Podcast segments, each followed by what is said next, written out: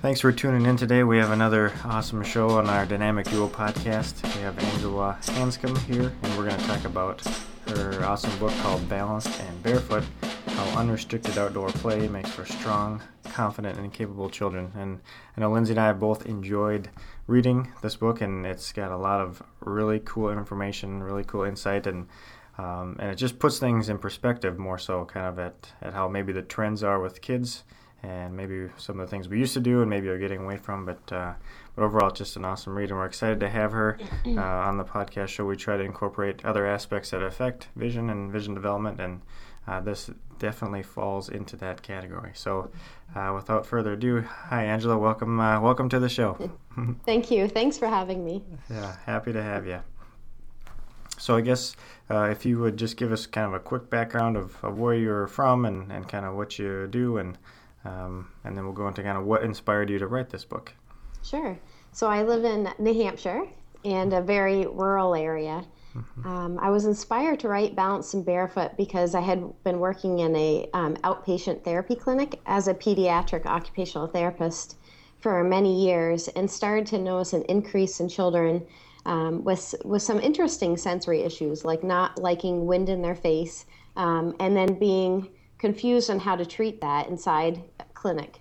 Um, you know, do I put a fan in their face? You know, that was mm-hmm. an interesting scenario. And a sure. lot of kids not like liking to get dirty, um, not wanting to go barefoot, and um, especially children falling and being very clumsy. And that really um, that really spoke to me as you know what is happening here when I, I ended up staying home after my second daughter was born to um, just enjoy their childhood, um, mm-hmm. know knowing it's really fleeting. And mm-hmm. um, I just uh, observed my, my daughter's friends, and a lot of them, a lot of the parents were coming up to me saying, Why is my kid spinning all the time? Um. Why is my child having trouble paying attention? And and uh, a couple of them said, "You need to do something about this." yeah. And I was thinking, you know, no, I'm I'm all done work. so, exactly. um, but it was interesting. So it just kept popping up, and I was a lot of them received occupational therapy serve, and, and um, OT was kind of something that was really rare when I was growing up. You mm. you really saw the children with severe disabilities needing occupational therapy. It wasn't um, half the class mm-hmm. that needed OT. Um, and if you talk to a lot of occupational therapists in the schools, they'll say that they can't keep up with the load, that there's mm. just too there's too much of a need. So obviously there's something happening. And the research is saying in the, some of our major cities in the last 10 years, there's been a huge spike in the need for occupational therapy services. Hmm. So that's that was really what started it all. And then when my daughter went to kindergarten, um, and the teacher looked at us and said, I'm sorry, um, this isn't kindergarten like you remember it. Um, we don't have time to teach them how to tie their shoes. And I'm going to have my husband pre cut everything at nighttime so they don't have to, you know, cut things and we don't have time for that. Oh, my um, goodness. That was kind of interesting because as an occupational therapist, again, you know, development and developing those muscles of the, the fingers are even really important. And then they finally took away recess and made it indoor recess because they didn't have time to put on their snow pants. And um, they they made a working snack instead of an actual snack for five. They oh, it was only a five minute snack, and they took that away. Um, oh, that's goodness. when I ended up yeah taking my daughter out, and that's that's a really big deal for me because I'm mm-hmm. I'm pretty nerdy and I loved school growing mm-hmm, up. Mm-hmm. And I and it was, you know, I remember kindergarten as being very playful um, and learning your letters and you know having a long recess session and mm-hmm. singing little bunny foo foo but that's, yeah, that's all i sure. remember uh-huh. and so it was really interesting that they were um, you know expected to read and my daughter was starting to say i hate school and so that was a huge red flag to me mm-hmm. and i was thinking what are we what are we doing to our children Man. So it's just a lot of rushed, it sounds like, and skipping over some of these, like you said, small um, but certainly very important steps that I guess it's hard to think about that they didn't, they don't do that anymore because that's certainly when we were going through school, we we, we appreciated that. So, mm. yeah. Um, would you say, in general, kind of that the the strength of kids has decreased um, in the past? Since in the past. Yeah. So we um, I actually got invited to um, watch a fifth grade classroom. So a teacher had called me and said, you need to help me because um, kids are fidgeting like crazy. And this actually relates to strength. And so I went in and I, I sat in the back of the classroom and I was thinking that they were going to be fidgeting a little bit with their pencils, that that sort of fidgeting. But they mm-hmm. were leaning back in their chairs at extreme angles. Um, kids were rocking back and forth, um, hitting their head over and over with a bottle. Um, mm and getting and finding any excuse to get out of their seat. And I remember thinking, okay, this is a well-respected charter school, our integrated charter school sure. that already has an, a half an hour recess session, which is more than your standard 20 minutes. Mm-hmm. And so we ended up doing a pilot study and testing their core strength and comparing their core strength to standardized um, assessment of, from 1984. So my generation, um, mm-hmm. you know, what was the core strength back then? We found um, we looked at balance as well, and we found only one out of 12 children could meet both standards um, for amazing. the averages of our generation, which oh. was really scary. Yes. Yeah. So would you say in general, I guess related to strength and play, has there been kind of a trend, even it sounds like with your own uh, experience, but there's been a trend for unstructured playtime, you know, recently? Yeah, I I think in the last year we've seen a huge increase in people wanting that. Um, mm-hmm. So, which is really good, and looking at more risky play and outdoor play. But I think um, I think it's still a small a small window. It's just starting. Mm-hmm. The other thing I thought was interesting in your book, you mentioned baby devices or infant devices, and you know, when, when, with our children, sometimes you it's easy just to set them in there and then they're content. Mm-hmm. You know, whether it's a little Bumbo seat, I think is what you call that, yeah. uh, or something similar. Um, yeah. Why would you say? I guess those maybe aren't the best things uh, for children. Um, well, if they're constantly um, in an upright position, then they're disassociating their heads from their bodies. They're not integrating mm-hmm. all of that. And you really need to move to integrate reflexes and to integrate the senses and to develop the muscles the way they should properly. So, you know, we were meant to move, not to be um, stuck in one position. So mm-hmm. I think that's a huge problem right from the very bat. And that's why we're seeing a lot of kids um, come up unprepared for kindergarten mm-hmm. and we're expecting at a higher level. So we're having this huge divide. And I think every family that has a baby, they should be handed this book on the way out and read it. yeah. It just makes them so much more aware of things. It's so important. And we're so, yeah. I think fear is a big thing that's getting in the way of this. So fear of kids getting dirty, fear that they're going to get hurt. So true. But but we're causing more harm because of it. So Mm-hmm. Absolutely. Would you say? I know you kind of touched on this just with your own daughter in kindergarten, being you know expected to know how to read. Um, would you say the academic demand has increased in schools, just in oh, general? absolutely. Yep, everything's advanced almost like a year. Yeah, and then also homework expectations are totally different than when we were growing up. So I remember having like a worksheet, maybe starting in third grade, just one sheet, and then I go outside and play. My mm-hmm. daughter, who's in third grade now, has at least an hour of homework to an hour and a half every night. So even mm-hmm. though I want my, my daughter outside and I'm advocating for this, she's still stuck mm-hmm. because of the expectations. Well, not only with homework, but even just sitting in school, you know, yeah. for longer periods of time, it seems like, because their, their playtime is cut down, their snack time is cut down, so they have to sit and be attentive, which is challenging for anybody, let alone a child. Yeah, they're come very, home and sit again for an yeah. hour and do their. They're very sedentary. Yep, it's hard. Yeah. I know this is probably a, a, general, broad question, but why is playing outdoors so crucial? I know it's kind of the basis of your, your book, mm-hmm. and, and you talk about its importance. But if you could just give us a couple, I don't know, hit sure. list things of why it's so beneficial. I think, I think there's many benefits. Um, and there's two really big ones. One is movement. So when you're you step outdoors, you have a huge a bigger space and so children are free to move in any way their body needs to and each child's neurological system is design is different.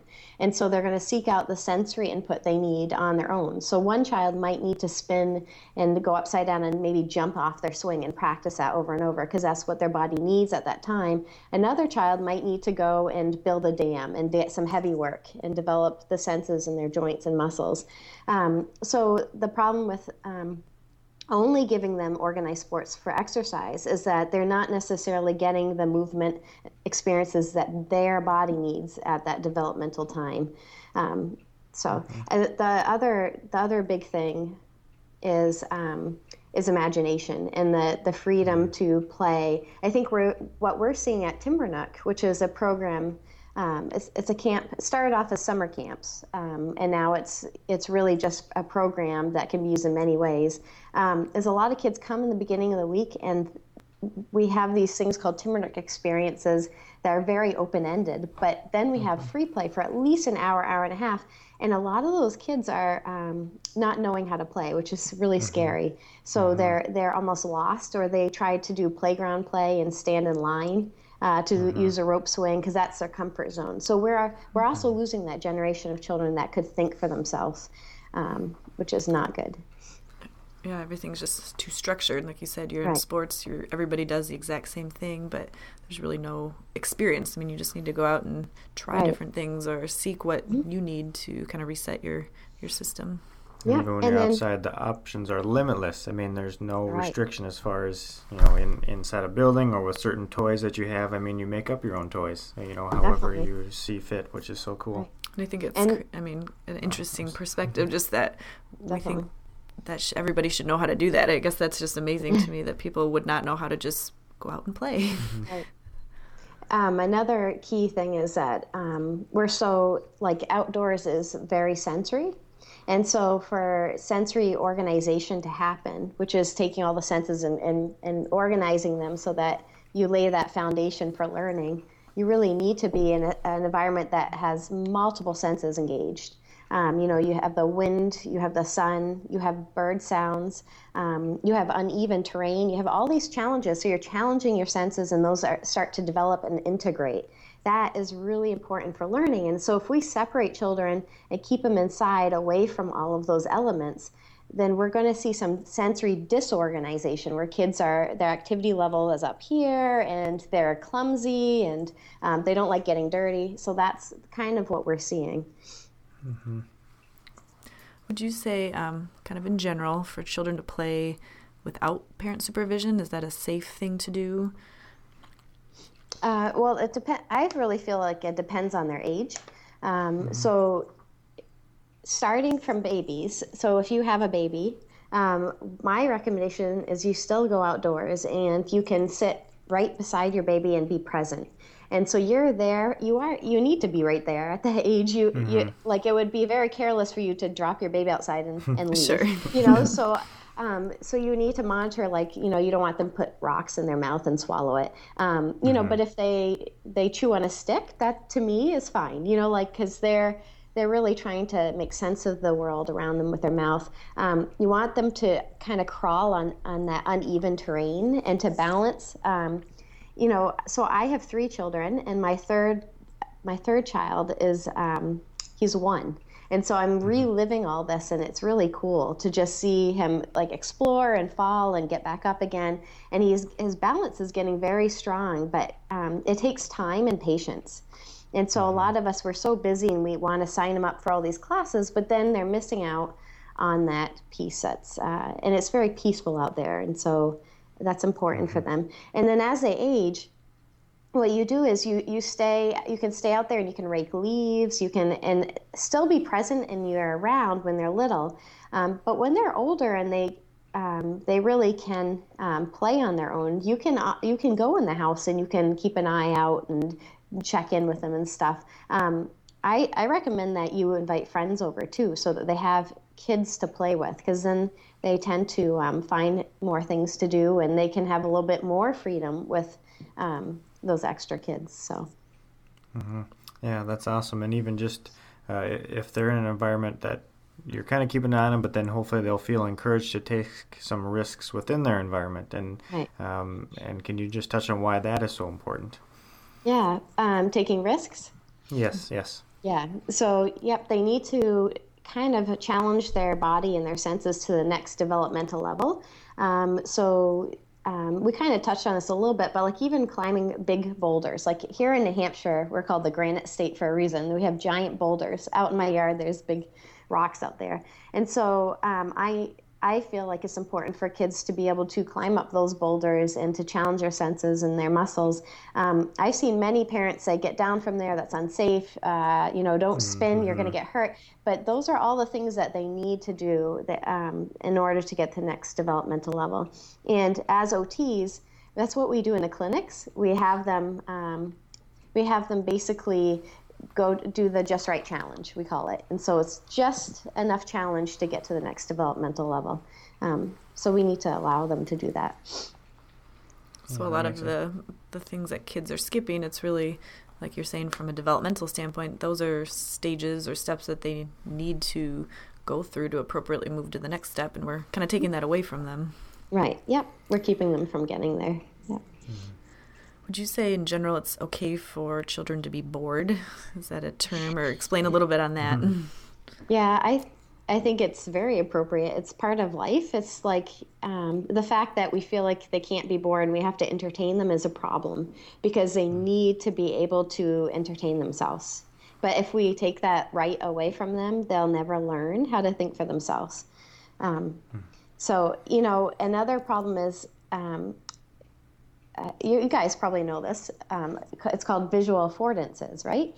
So mm-hmm. the first time you go outside and you see a stick, um, you know, it's just a stick. You don't have many uses for it or opportunities. Um, a rock is just a rock, um, those sort of things. And so the more exposure and practice you have being outdoors, um, the more creative you're going to get. So maybe you're outside and you accidentally start using the stick as a tool, and you're like, oh, I didn't realize a stick could be a tool. And mm-hmm. then you have um, like a friend come over and he uses the stick as um, like a fishing pole and you're like oh i didn't realize that can also be used for a fishing pole and then later on you guys start building a fort so that's how you start getting more visual affordances and you get more opportunities and that's how you get creative the problem is a lot of kids go outside and say, I'm bored. And the parents are like, all right, well, let me give you some ideas. Mm-hmm. And we feed them the ideas, but they never get to experimentation and start, um, you know, gathering their own tools, I guess. Mm-hmm. Yeah, that makes so much sense. To build upon the experiences they have, they build upon, you know, experiences they have with other people. It's just all. Right as a yeah. compounding effect. Cool. You just touched on it with sticks and things. And mm-hmm. what are your thoughts on putting objects in you know in their mouth or getting dirty or kids getting dirty especially when it comes to nature is you know yeah. is that bad are there germs in there that they should stay away from well there's there's um yeah there's a lot of science behind you know the getting a little dirt in your mouth is is actually not going to hurt you and, it, and being exposed to those um, germs will actually help with your immune system um, and also just playing in the dirt and um, is really important because you're you're getting that nice tactile sense. But if you mm-hmm. think about it, say say you bring your children to the beach and they're digging in the dirt while they're getting um, light that light touch feel. What happens is you know that deep pressure of digging um, actually overrides the feeling of, of, that light touch feeling yucky for some kids. And so mm. um, it's really great when they are playing outside and doing that heavy work at the same time. It helps to integrate that sense of light touch. So, um, which would help with kids not liking glue on their fingers in school um, and that kind of thing. Mm-hmm. Oh, that's so cool.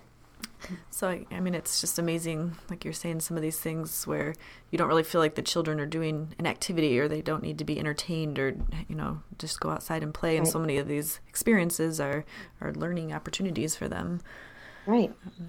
Um, certainly, your book is an excellent reference for parents or professionals um, to kind of understand the importance of outdoor play. Are there any other resources or things that you came across in your when you're putting the book together that would be good references? I would say um, the book Free to Learn by Peter Gray is really um, a great reference. He does a lot of research on why play is so important and talks a lot about multi-age play, which is really mm. um, something we do at Timbernook as well. Is we have mixture of ages because the big kids learn nurturing and they they watch out for the little kids and it's really more represents neighborhood play when we were growing up you didn't have all one age it wasn't all mm-hmm. you were all five years old you know you might have some six year olds seven and they just help each other and you teach each other so i think that's a really great resource Awesome. Yeah, we'll definitely put that on our resource list. And even the, you referenced a lot of things in your book too that uh, we can always share with others. But yeah, Angela, I appreciate your time so much. This has been such a nice visit. There's so many cool things, and I hope that whoever's listening to this is inspired to, to purchase the book or, or listen to it because there's just so many valuable pieces of information in there. And, and that hopefully, like I said, I feel like every parent should listen to this or read this uh, just to put things in perspective because I think that there's so many things that our society is encouraging us to do, which is really getting away with some of the the um, the good things that we should be doing. Right. Well, so, thank you. Thanks for having me. yes, it's been a pleasure. And, uh, so just so yeah, thanks to all listeners out there, and um, hopefully enjoyed this episode, and we'll talk again soon.